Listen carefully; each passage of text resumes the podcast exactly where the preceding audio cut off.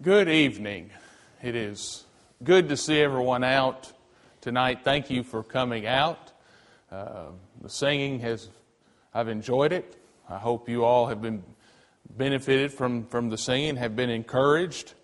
Um, tonight, the title of the lesson, I know I put, uh, uh, was Jesus racist or woke? The, the title that I actually have for the sermon is Was Jesus Woke? If there's any cringeworthy terms that's used in this lesson, it's, it's, it's that modern idea of the wokeness that, that we have in our society. I'll tell you, you know, our language evolves, and sometimes uh, even people like me, as young as I am, sometimes I'm stuck in my ways. And I remember when that word first started getting thrown around in that sense. And at first, I didn't quite understand it, but then I started to attribute it to uh, like political correctness and stuff like that. And I'm like, oh, yeah, that. And so anytime I hear that word woke, it just sends a shiver up my spine. But then as I've studied, right, and so you know, we need to have a balance of lessons in regards to uh, topics that involves our culture and, and the way that we speak, the way that we live. And you would be surprised as to how many people truly believe that Jesus at one point was, in fact, racist. I've seen some alleged Bible teachers say that uh, up until the point of, if you want, you can turn your Bibles to uh, Mark chapter 7. I guess I can go ahead and do that. Mark chapter 7. Up until this instance, he was prejudiced, that he was insensitive, that he was racist.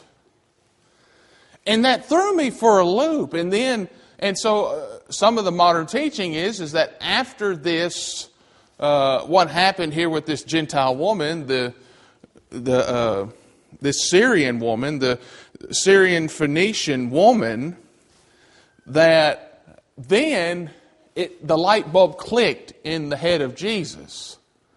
It's like, really? God on foot needed a light bulb to go off in his head for him to recognize injustice?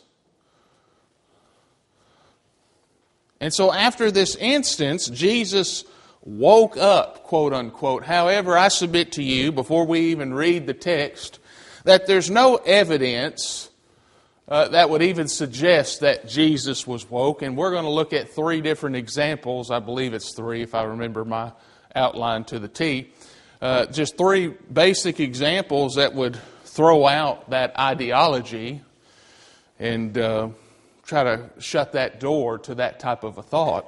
And so here in Mark chapter 7, we have, uh, starting at verse 24, going through verse uh, 30, uh, we have Jesus uh, coming from there to the region of Tyre.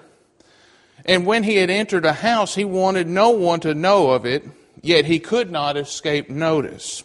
But after hearing of him, a woman whose little daughter had been, who had an unclean spirit, immediately came and fell at his feet. And now the woman was a Gentile of the Syrian Phoenician race, and she kept asking him to cast the demon out of her. And so look at Jesus' response here in verse 27. And, and, you need to be careful because you need to really know what you're looking for. Was he being insensitive? Was he being racist? Was he being uh, a bigot, right? That's a term that sometimes is thrown around. Was he being discriminatory? And so he was saying to her, Let the children be satisfied first, for it is not good to take the children's bread and throw it to the dogs. And depending on your translation, it may render it to the little dogs. And so, but she answered and said to him, Yes, Lord, but even the dogs under the table feed on the children's crumbs. And he said to her, Because of this answer, go, the demon has gone out of your daughter.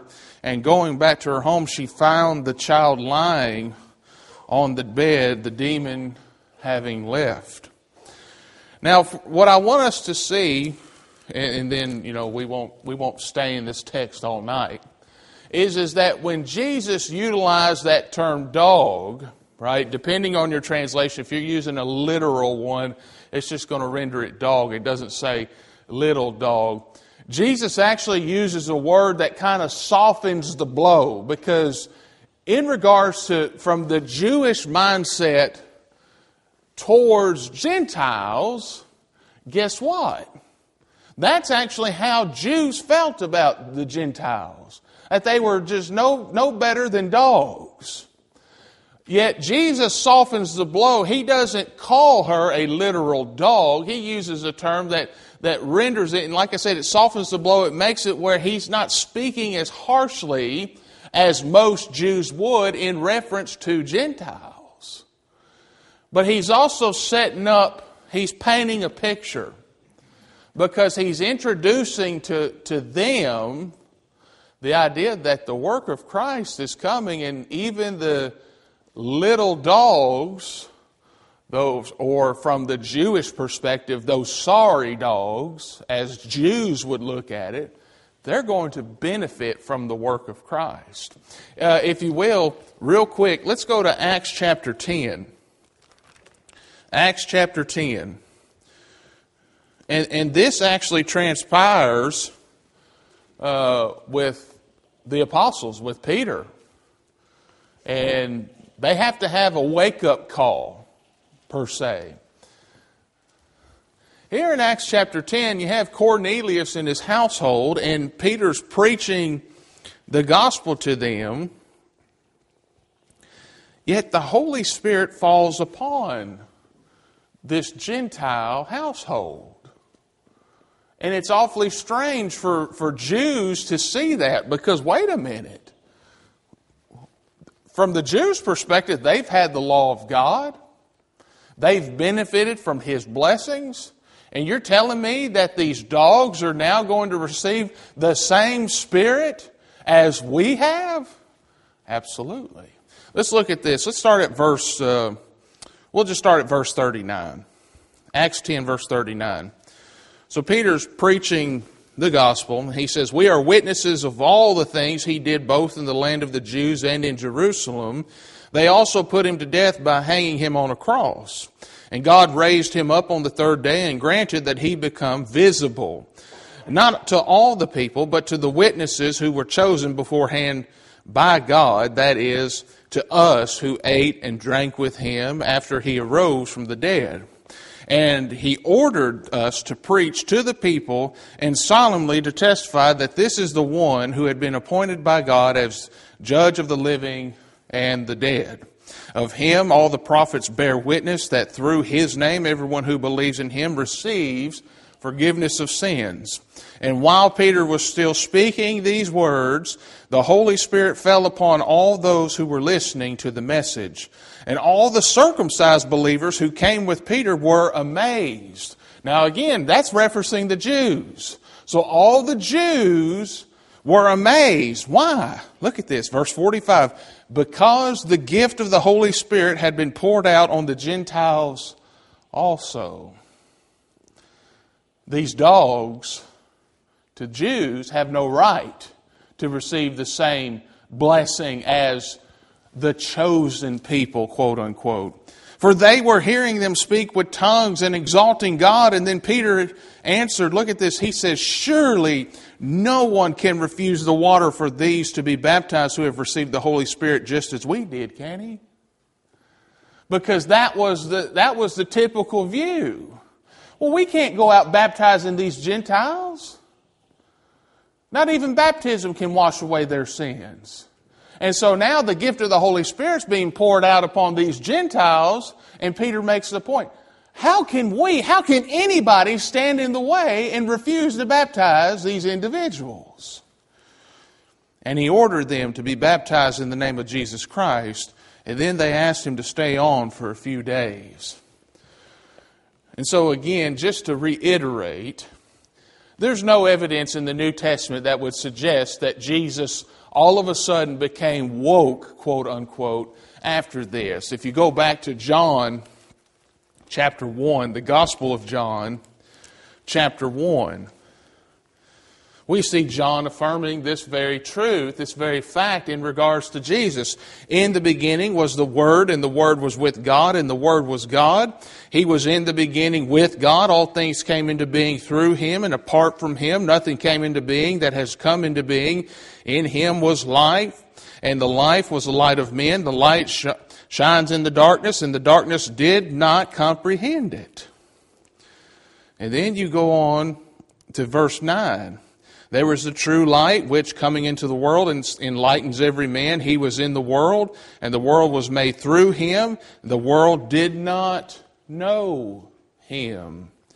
He came to his own, and those who were of his own did not receive him. But as many as received him, to them he gave the right to become children of God, even to those who believe in his name, who were born not of blood, nor of the will of the flesh, nor of the will of man, but of God. Who's he referencing there? He's referencing those dogs. He's referencing the Gentiles. And then you see there in verse 14, and the Word became flesh and dwelt among us, and we saw his glory, glory as the glory as of the only begotten from the Father, full of grace and truth. You mean to tell me that it takes a Gentile woman to waken Jesus up? No.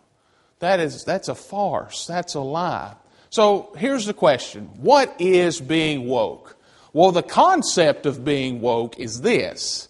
It's to be alert and aware of injustice and discrimination in society. And so a lot of people tend to flock towards racism right? That's the concept of what being woke is if you look it up. However, that is not the definition that many people use. The definition that many people use is this number two. What it really means is full acceptance of everything. And I do mean everything. Notice how the LGBTQ and then it says I and then plus because you just keep adding letters. They just add, they just continue adding to it. You've got binary, non binary. You've got all kinds of different things that they're now talking about. But you've got those rights, you've got abortion, you've got same sex marriage. I mean, and the list just goes on and on. But being woke for so many people is the acceptance of all of these practices. So let's look at a few examples tonight and then we'll draw the lesson to a close. In Matthew 5 44, it is said, But I say to you, love your enemies and pray for those who persecute you. So these are people that, that kind of they go against the grain, right? They they make the hairs of your neck stand up because they don't agree with you. Love your enemies and pray for those who persecute you. Woke culture does not do any of that. Now, I'm not saying we've perfected it. I know we haven't. If we had, I would stop preaching on it. so I don't ever see us perfecting this ideology. I see us trying to get better and better each and every day. That's what we need to be doing. However, we know what they do. They try to cancel anything and anyone who crosses them. If you even so much as to come near their toes, oh, no, no, no. That's going to get you thrown off the set. That's going to get you thrown off of the interview. That's, that's just, or whatever the case may be. You're not going to be included into the, the discussion. That's the end of the matter. Was Jesus woke? By today's culture and standards, absolutely not. Jesus says to love your enemies and pray for those who persecute you. Guess what? There's so many people who claim to be persecuted by Christianity, and yet what do they try to do? There's some people who go so far as to try to physically attack you for thinking differently than them. So who's woke now? Let's go to John 14 and verse 6. Jesus said to him, I am the way and the truth and the life. No one comes through the Father but through me. Notice that it's Jesus that says that He is the way, He is the truth, He is the life. Yet our culture would tell you, no, that's not true. You have your way, you have your way. The other person in the back of the room, they have their own way. We each have our own way to get to heaven. Was Jesus woke? By today's standards, no. He told them there's one way to the Father, and that's through Him. You know, I've utilized this example before, but even in religion, in the denominational world, you know, I've even heard them teach it from this perspective that Christianity is like a bicycle rim with all the different spokes, right?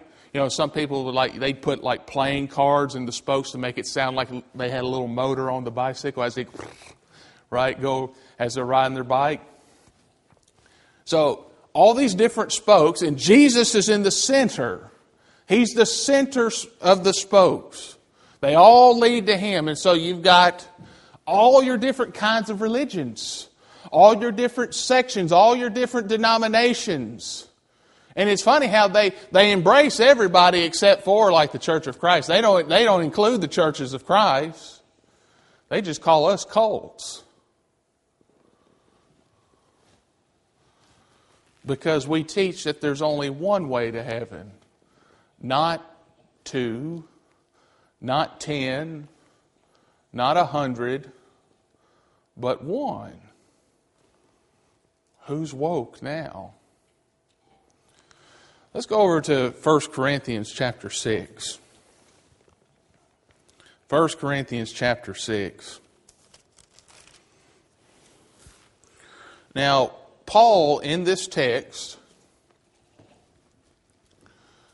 is teaching the gospel of Christ. He's teaching the principles of the gospel of Christ, and he's demanding purity just as Jesus demands purity. So 1 Corinthians 6, verse 9 and 10. So the question is, or do you not know that the unrighteous will not inherit the kingdom of God? Do not be deceived. Neither fornicators, idolaters, nor adulterers, nor effeminate, nor homosexuals, nor thieves, nor the covetous, nor drunkards, nor revilers, nor swindlers will inherit the kingdom of God. You know, I put here that Jesus demands purity and condemns any and all forms of sexual expression outside of marriage, and that is, in fact, true. However, this isn't talking about just things within the marriage and outside of the marriage. Because he talks about thieves and being covetous and drunkards. Right? So that's not necessarily on the. But what does that tell you? That there's a sense of purity. A thief is not to be called pure. Someone who covets should not be called pure. That's the point. Jesus and the Apostle Paul, Paul, the Apostle Paul is just going right along with the principles and the standards of Jesus Christ. And he says you have to live pure lives. See?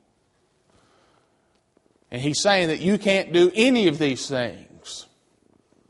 And if you do any of these things, you will not inherit the kingdom of God. Yet, what does our society tell us to do? Our society tells us to do what makes you happy. Now, I just simply wish that if people would be happy about going to heaven, that they would just read the Bible and say, oh, this makes me happy. Believing in, following the will of God makes us happy. But it doesn't. It makes them miserable because the gospel convicts people. It causes, it teaches, it clearly teaches that you cannot live in a particular manner. You have to give up the things that separate you from God. You have to give up the sin. The things that you find most precious in your life, if it's not Jesus and if it's not God, then guess what? You have to give it up. The unrighteous will not inherit the kingdom of God. And that's why so many people live miserable lives. Because they're being force fed a lie. Do what makes you happy. And so many people would be happy with God, but they're not happy with the instructions that God's left for them. And they're not accepting of it. And they live in rebellion and denial. And the dangers of denial, I won't even remind you. We talked about that in length this morning.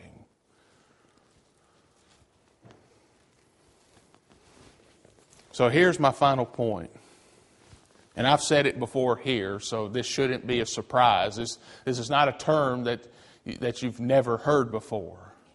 But people who are worshiping Jesus right here, right now, today, not necessarily here, but in other places, they're not worshiping Jesus. They're worshiping Mises. Now, Mises supports wokeness.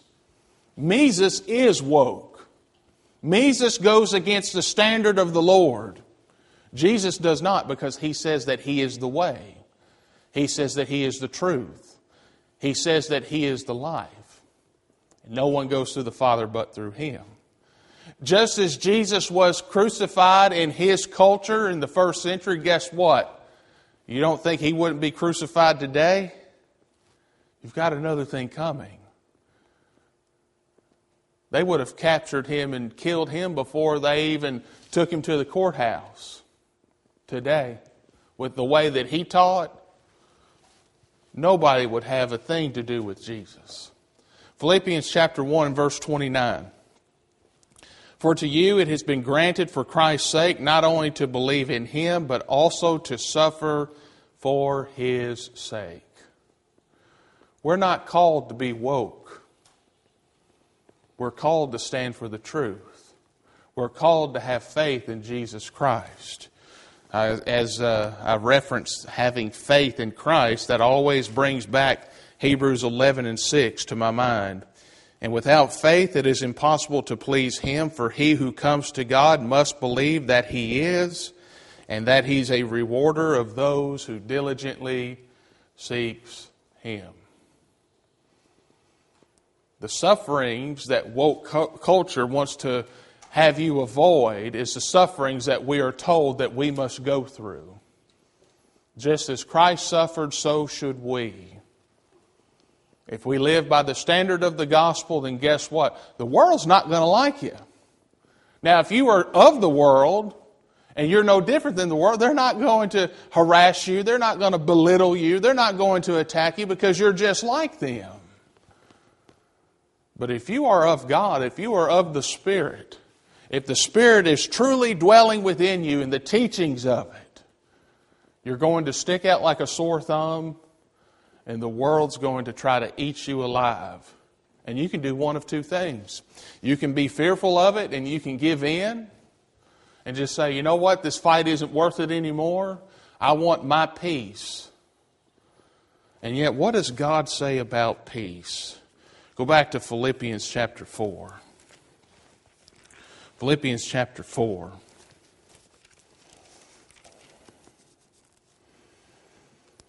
Verse 6 and 7. Be anxious for nothing, but in everything by prayer and supplication with thanksgiving, let your request be made known to God. And the peace of God, which surpasses all understanding, will guard your hearts and your minds in Christ Jesus.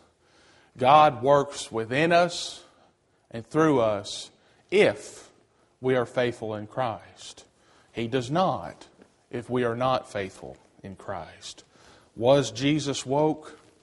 Absolutely not. Was he truthful? Absolutely. Did he stand for the truth? Absolutely. Did he exemplify it, teach it? Was he a hypocrite? No, he was not a hypocrite. But he did teach it, he exemplified it. He lived a pure and holy life without sin. Woke culture wants you to remain in sin, and they want you to do it while you're on the road paved to eternal condemnation. Yet Jesus gives us a way out. For those who may be here who have yet to render obedience to the gospel, He gives us a way. He tells us that if we confess Him before men, He will confess us before His Father who is in heaven.